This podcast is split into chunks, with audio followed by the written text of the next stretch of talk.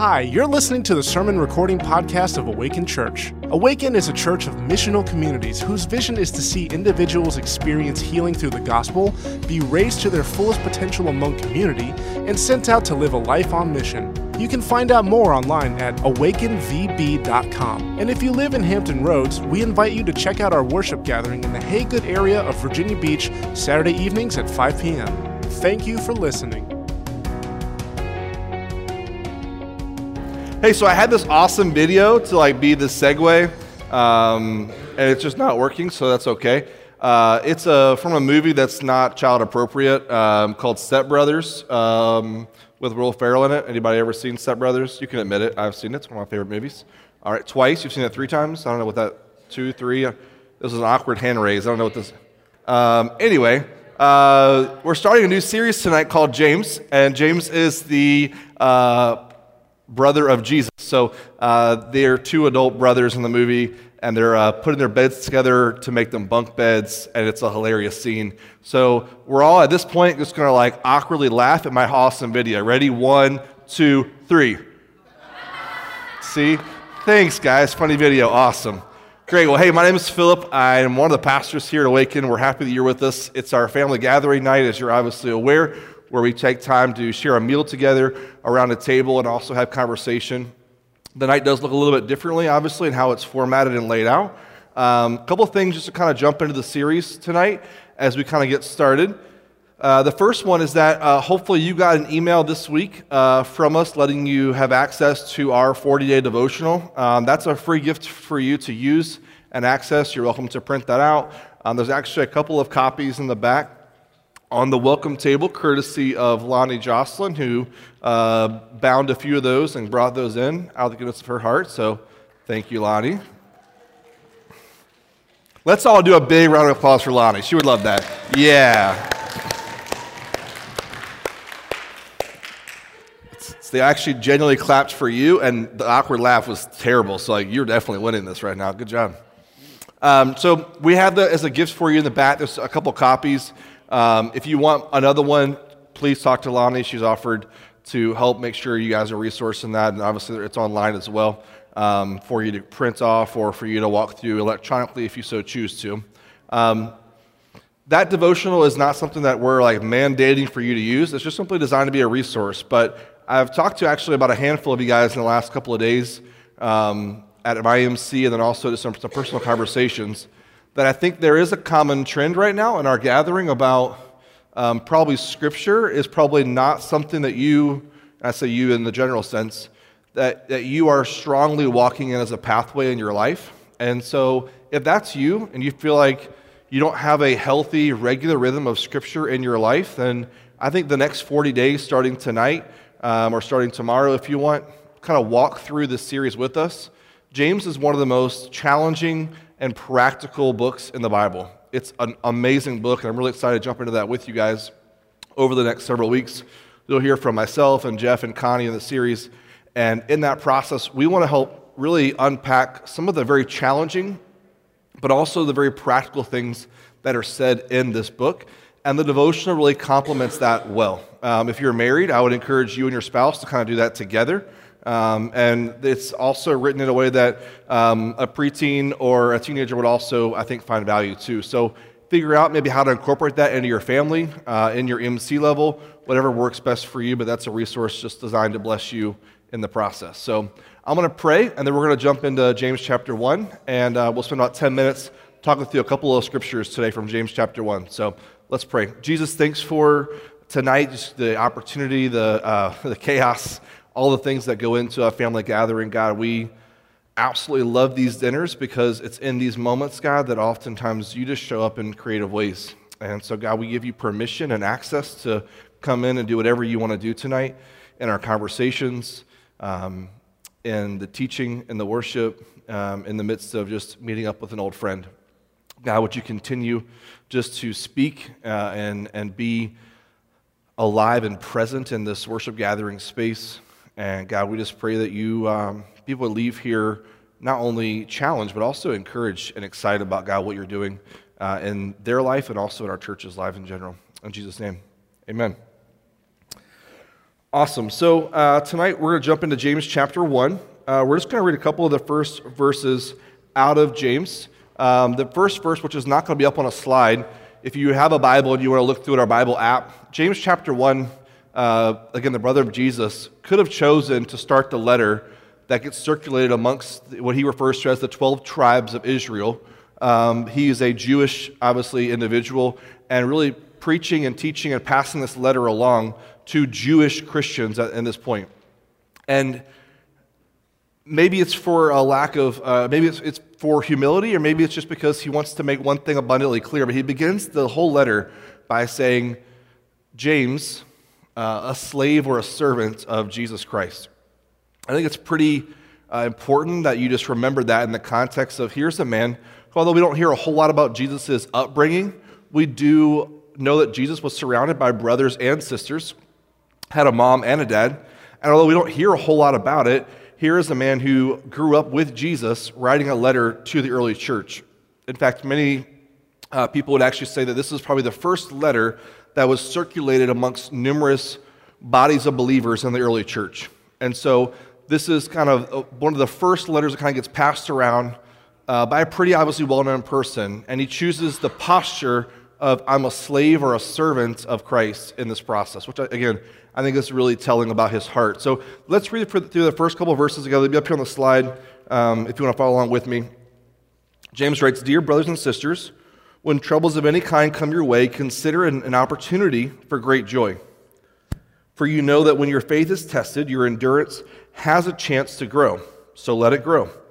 For when your endurance is fully developed, you'll be perfect and complete, needing nothing. If you need wisdom, ask our generous God, and he will give it to you. He will not rebuke you for asking, but when you ask him, be sure that your faith is in God alone. Do not waver, for a person, uh, for a person with divided loyalty is as unsettled as a wave of the sea that is blown and tossed by the wind.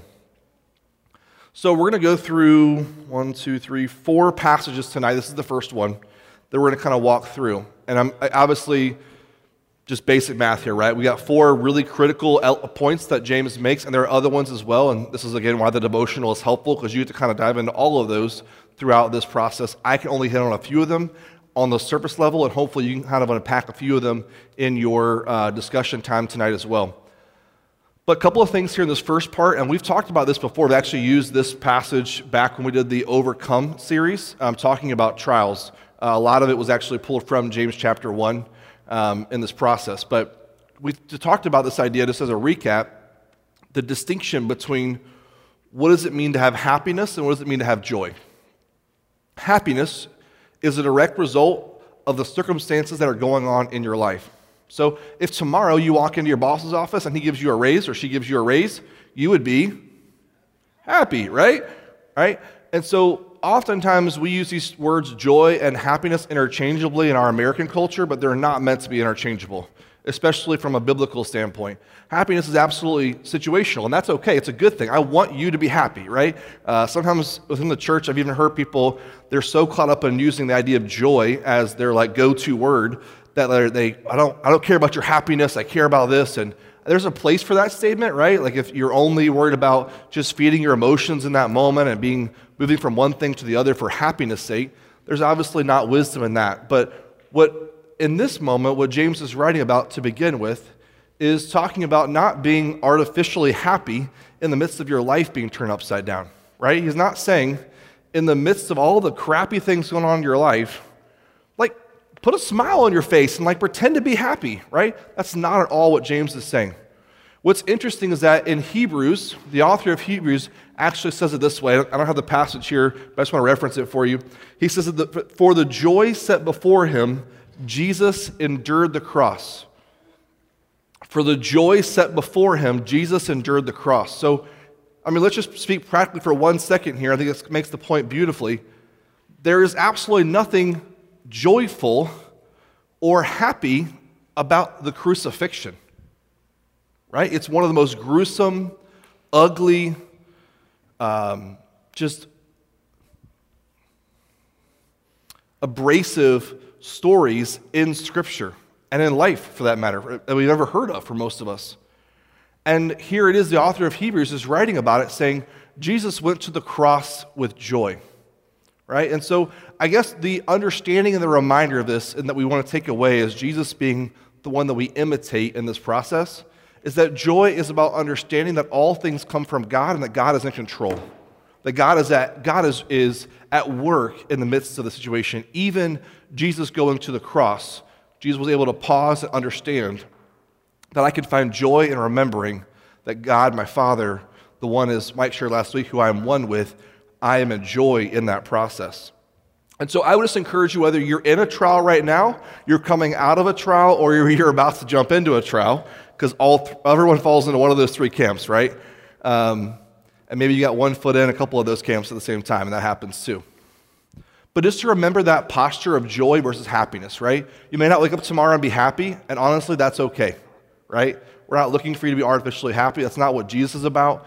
We're looking for you to find joy in the midst of the trials, and that's what James is writing about. And then there's this beautiful part in there, which we've spoken to numerous times from this platform, about this idea of perfection is not about getting an A plus on a test, it's about completion. Jesus is interested in transforming your life to where you are complete and whole, not perfect and sinless. Right? Jesus was perfect in a sinless way. Jesus is, is now calling us to be perfect in a completion way, a transformative way.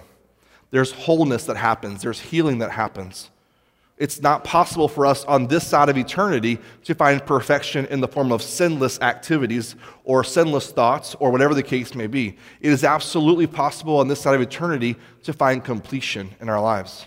And that comes from emotional, spiritual, and physical health that we continue to pursue as it aligns with where God continues to navigate us individually, right? That's a huge part of what James is talking about. Uh, the next part here I want to jump to in James chapter uh, 1, verses 12 says, kind of a continuation on this idea of trials and temptations.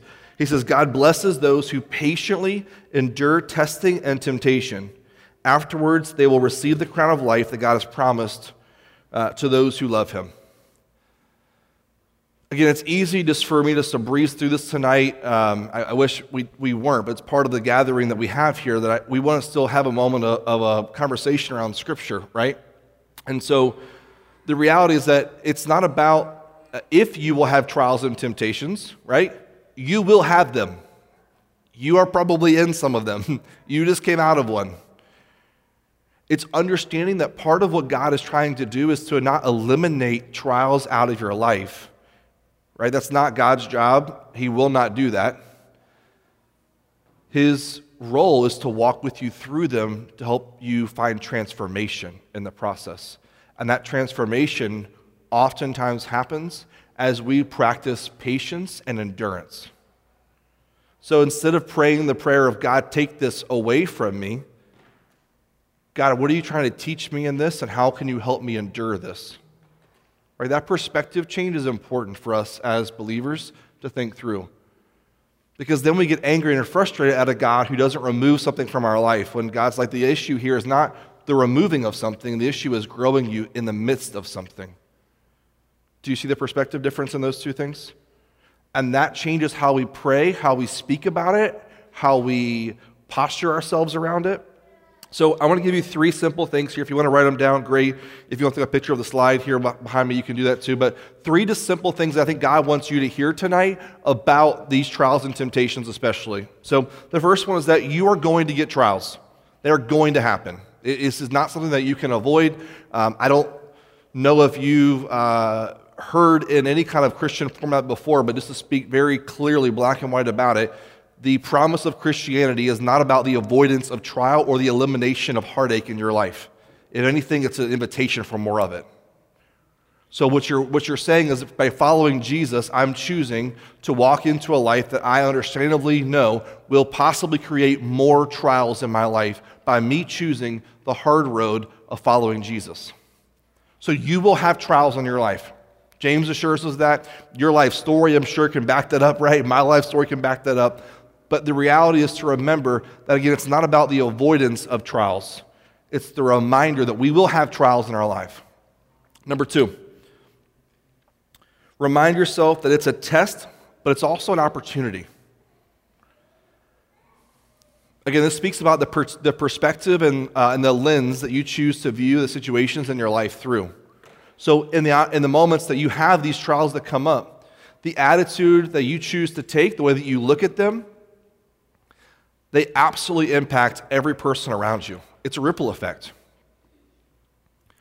So, if I'm negative, if I'm pessimistic, if I'm woe is me, if I'm rain, rainy cloud always hovers over me, there's this dark thing that always is around my life then there's an opportunity that I've missed to not only walk through my trials with people, but also invite them to seek healing and transformation with me through that trial. There's also a test of my spirit. I think it's pretty fair to say in my life, and probably for you too, that some of the most mature, healthiest believers that I've ever interacted with, it's in those moments of trials that I get to see how they survive and how they endure it. And God reminds me of some amazing people in my life when I watch them walk through things, and I also watch them come, along, come alongside me as I walk through things. There's a test and a reminder that this is not meant to be done privately. There's a communal piece to this in this process. And the third one is that you will get trials of various kinds. They're going to look different. Not all of them are going to be uh, of a magnitude of a mountain, right? And they're all not going to be an anthill, right? There's going to be a variety of different trials that you have. But learning the same posture and that the same God who loves you immensely will walk through you regardless of what they look like. So, as we talked about during the Family Talk series, there's not a one size fits all answer, right? But what is an answer is that you learn principles and action steps that can apply regardless of the situation or the trial that you're in. And one of those that we constantly talked about in this setting, and also obviously through the, just the DNA of our church, is that we want you to be in relationship and living in community with other people. If your trials are only your trials privately, then man, you're missing part of the gospel story completely. I'm going to say that again. If you're only walking through trials individually and privately, you're missing part of the gospel. The gospel invites us into community and invites us to walk through the hardest times with other people, even when you don't want to, even when it's harder to walk through it with people versus doing it on your own. And some of you need to hear that last sentence. Because oftentimes it's easier for us to do it on our own, but the transformation happens when we do it with other people both in your life and in their life. Does that make sense? Let's keep moving here. Uh, the third verse I want you to read here, this is kind of uh, where I want to land on the, the conversation tonight to kind of move into questions. James 1:22 says, "But don't just listen to God's word, you must do what it says, otherwise you are only fooling yourself." As a cheesy statement here, and I get to make it because I got a microphone, James was the inventor of the Nike slogan, just do it, right? He was the one that said, hey, look, don't just talk about it, right? Many of us, just for being honest, I'll be, I'll be frank, the things that have honestly um, irritated me and frustrated me in the church, collectively, the Big C church, is when I sit around the room and we just talk about things as Christians, but we don't actually do anything with it. No, I don't think there's probably anything that irritates me more than, than, than people that just sit around and talk about things. Now, that goes to also my personality. I'm aware of that. But Jesus calls us to not just be people that listen to the word, but also figure out a way to put it into motion. And so, for many of you in this room that have been walking with the Lord to some degree, whether it's been a couple months, a couple years, whatever the case may be, your hangup is not some new worship song. It's not some phenomenal teaching that someone gives. It's not even potentially like a great conversation you have over a coffee or a beer with someone. What needs to happen is that these things that you know that God wants for you, that you stop just knowing them and start doing them. And the onus is solely placed on each shoulder, each of our own shoulders. Now, we can provide accountability for each other, but you have to choose the willingness to walk in to where God has things for you. And maybe these things can ignite that for you a worship song, a teaching, a conversation. But at the end of the day, most of us in this room, we know what God is asking us to do. The hang up is not in the knowledge portion, it's moving it from our head to our hands and to our heart. And if we could do one thing to kind of eliminate that blockage, I think it would not only help us individually, but our church would flourish like crazy in the process.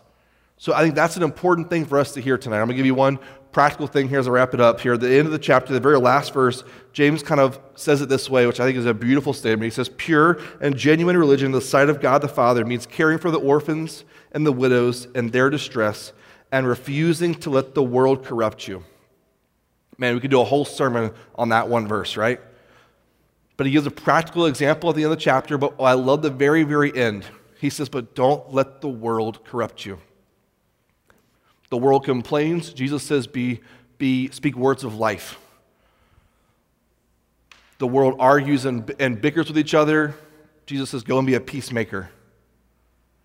Don't let the world corrupt you. The world is void of a lot of hope right now. Be a hope giver in the environments that God's placed you in. But it's impossible for you to give something that you don't already have.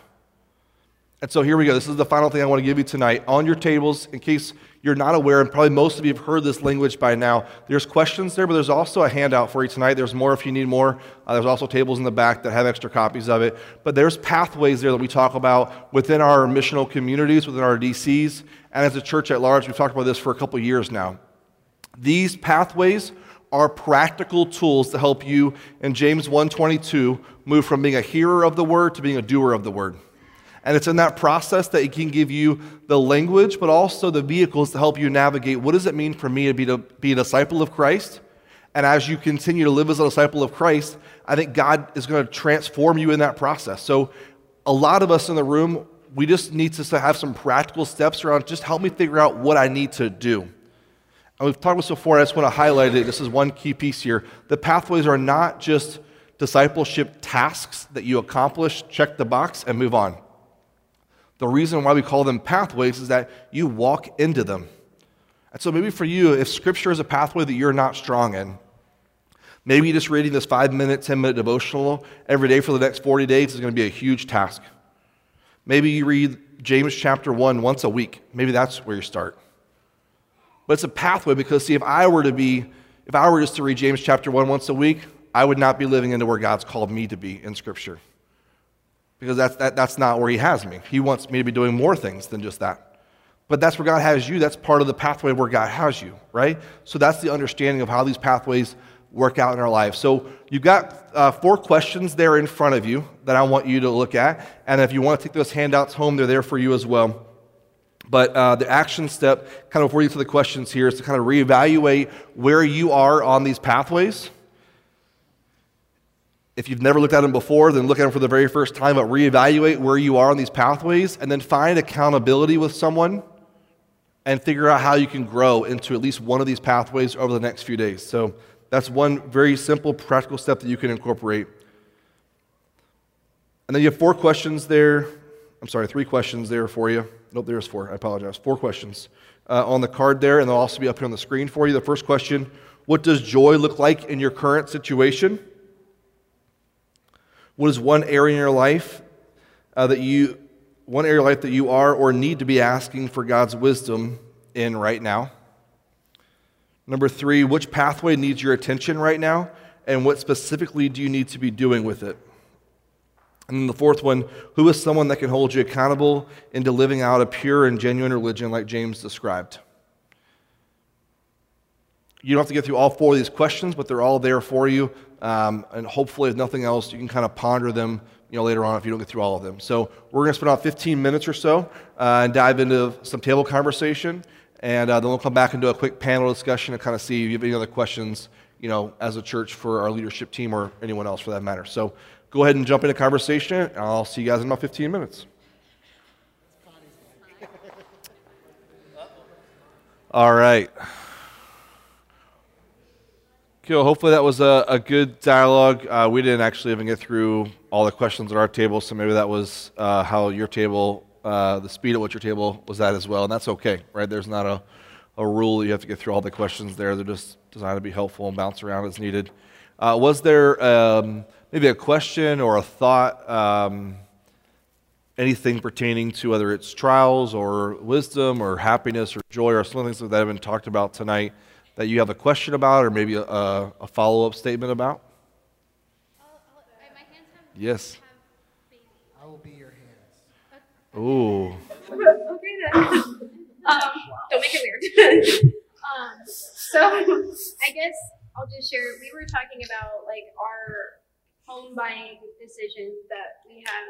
Um, you know, our house is, is under contract, which is awesome, but it also puts the pressure on us that we need to find somewhere to live. So um, we've just been talking about uh, how we need, we really need God to, to guide us in that. And Neil was talking about, told us this awesome story about signs and all that. And, yeah, I don't know, just you get your hands going. There's that the M. Night Shyamalan signs. yeah, those signs. Neil, do you want to tell everybody else about the signs? Yeah. Um, uh, we start when we were talking about joy. We were talking about circumstances, and that came up. And and um, one of my favorite stories is the story of Gideon uh, from Judges. And uh, Gideon was a coward, uh, and ended up being God chose him to lead uh, lead his people, and he ended up having to make decisions. And so uh, he set out fleece overnight uh, and challenged God to make one of the fleece wet.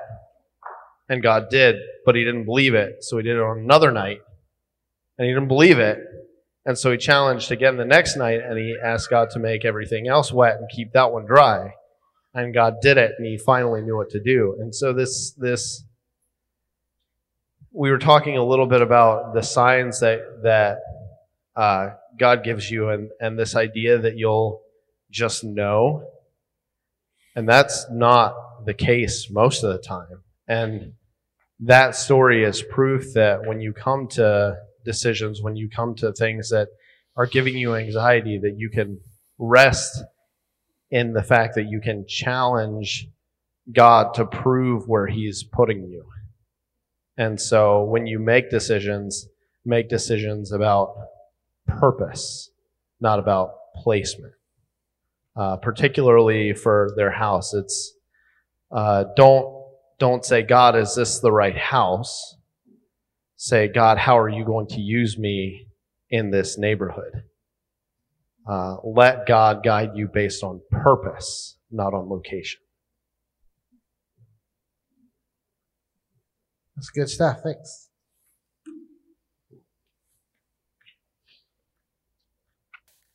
We kind of revolved around two things at our table. Sorry.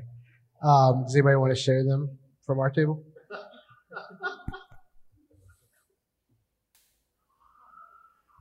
Oh, um, so we talked about um, how when you're going through tough times and things are just not fun, how being thankful for what you have can be really helpful. Like right now, we're going through housing stuff that's thing after thing has happened and money and trying to figure things out is has not been fun.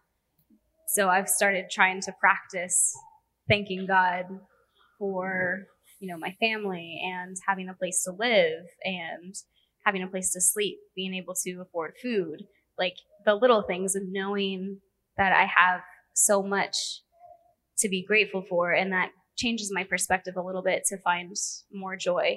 Um, we also talked about how it was important to um, look back on where we've been to see where we've come from and um, just notice our growth and be able to realize that we've grown a lot and take joy in where we are now. Good. Connie, are you're going to share? Malachi's gonna All right. one of his answers to one of the questions. So, which question? The pathways. So Malachi's going to answer which pathway that he feels he needs to pay attention to right now. Awesome. um, accountability because um, I feel like what would help me reach my potential would be uh, finding people that would help me. And I guess that's it. Awesome. Good job, man. Yeah. And I'll tag on something. You made me proud. Um, I was just thinking about when Philip was talking that how personalized trials can be, if that makes sense. Like we, we all sometimes go through the same trials, but we go through them differently. So I've been learning lately how I face trials, and that's usually by becoming paralyzed and not doing anything because I'm too afraid to do something wrong or that I won't know what the next step is. So I just sit still and don't do anything. So I think one of the best ways to use the pathways and to ha- have them help us personally is to figure out how it is that we personally respond to trials so that we know how to move forward in them. So that's how that's what I connected with just to add a thought. Yeah, it's good. Um, any other thoughts? I had one final thought. Anyone else want to share? Malachi has Aim. something else to say. Oh, yeah. Go ahead. Well, yeah, she needs them. Oh, yeah, thanks. Um, I also feel like accountability would help me because then, uh, when I reach, like when I, uh, become more, like to like become close, you know, when I gain more con- potential, then I can go out and teach other people. That's awesome, man. Good job. That's a tough act to follow. Yeah, good luck. I was sharing how joyful I am with my table in almost all areas of my life right now. You know, I moved down here. I have had new, really good quality friendships, my church life, my work life, my home life. Everything's wonderful. But lately, at work, there's this lady who I work with who, I mean, if you know me, you know I'm nice to everybody. And she is just mean, viciously mean to me. I've prayed on it and I'm like, okay, I'm just going to ignore her and she won't have an opportunity to be mean to me. So she'll like slam things down around me. I mean, she goes out of her way to like make my life miserable while I'm at work. And I've just been wondering, like, what I, I kiss her butt. I'm nice to her. I'm trying every route to, and she, it doesn't work no matter what. So I, thanks to my table, have been informed to the next time it happens, tell her I'm going to continue to love you and be myself around you and be nice to you no matter how horrible you are to me. well, maybe I shouldn't say it. We're still we're still tweaking we're still tweaking the exact statement, but but we're with you 100% on that one. No, no, no. yeah, Where you're yeah, but you get the point. Like I'm going to continue to be myself and loving and kind and and do my work and and hopes that and point out to her that I'm going to continue to do it no matter what in hopes that she'll see that like maybe she shouldn't take her inner turmoil out on and and, and disturbing my inner peace. Yeah. Thank, thank you. There you go. Cool. Um, so, the last thing I would just share, uh, just part of my personal story lately. Um, thanks, man. Um, is I think for me, I've realized that the struggle around joy, uh, as I read through these ideas of trials and tests and things like that, um, the word that I always come back to is this idea of hope. That it's impossible for me to find joy in the midst of what I'm going through, no matter how terrible it is, if I don't have a heart that connects me to just having hope that God is present, that God exists in this space, and that God will carry me through it, and that there is hope that there is a light at the end of this process. And the reality is that some of the trials that we walk through, if we're being honest, that hope may be that it happens on the next side of eternity, right? I mean, uh, I hope that God heals someone and a process, the healing may take place on the next side of eternity, right? But it's this idea that God is still at work in all those things. That, hope then fuels the joy that I find even in the midst of the darkest hours, in the midst of the storms, in the midst of those trials when I feel tested and there's obstacles that come in. Uh, it's finding a way to reset myself. And this is where I would say I'm very thankful for people in my life who help me stay hopeful in the midst of the trials. And so, just as a personal piece for me, I know that um, uh, hope and joy, we were talking about our table, Brantley shared this, right? They're, uh, they're virtuous words, right? They're, they're, um, they're fruit, they're, they're evidence of something that is happening. Um, and, and really, the way that we talk, we have actually virtues as well that are connected to the pathways that we don't spend actually very much time talking about at all in our community. But the reality is, just from a pragmatic standpoint, it's impossible for us to become the virtues of things like love and joy and peace and hope if we don't, if we don't walk in these 12 pathways, if we don't walk into these things that God has for us. Because if you're actively walking in these 12 pathways, I guarantee you the fruit of hope and joy will be present in your life. But the question is not how do I be more at peace or less angry as my coworker, maybe. Maybe the question is which of these pathways do I need to shore up in my life? Because as I shore up these pathways, God begins to produce the fruit that we need as well. I think that's part of what James is speaking to, with not just being a hearer, but be a doer. And for us, I think practically speaking, that's where the pathways can give you a vehicle in which to do that in. So we're going to enter into a time of worship. We have two final songs we're going to end with tonight. So I'm going to invite you to stand at this moment. So if you want to go and join me and stand up, we have our uh, worship stations up here. Our responsive stations are available for you as well. And so whether you choose to stand at this moment, you want to grab someone's hand and pray, whether you want to interact with one of these stations, these stations are available for you in a moment of worship. Um, and I would just encourage you tonight uh, to really just stop in the midst of these songs that we sing in the same way that James says, don't just be a hearer of the word, but be a doer of the word. Don't just be a singer of the lyrics, but really allow God to move in your heart tonight with what it is that He wants to do. Uh, worship and music in general can carry powerful emotion and can move us in many ways. But the reason why we choose to worship at Awaken is because we want to align ourselves as to who we worship, right? And that's an important part of this process. So Maybe that will happen tonight, whether you stand there or whether you need to get up and take communion tonight as a reminder of what Jesus did on the cross. Maybe you need to grab a friend tonight and say a prayer. Maybe you need to spend some time just giving something over to the Lord that you've been carrying with tonight. But may you, in this moment of worship, engage with the Creator whom we worship in this process. So let's pray. God, we dedicate these final uh, moments to you, God, because we know that you want to meet us exactly where we are. You show up when we feel like we're alone. You wrap your arms around us when we feel like we're isolated. God, we leave here tonight reminded of joy, of hope, of wisdom of what it means to truly be a Christ follower.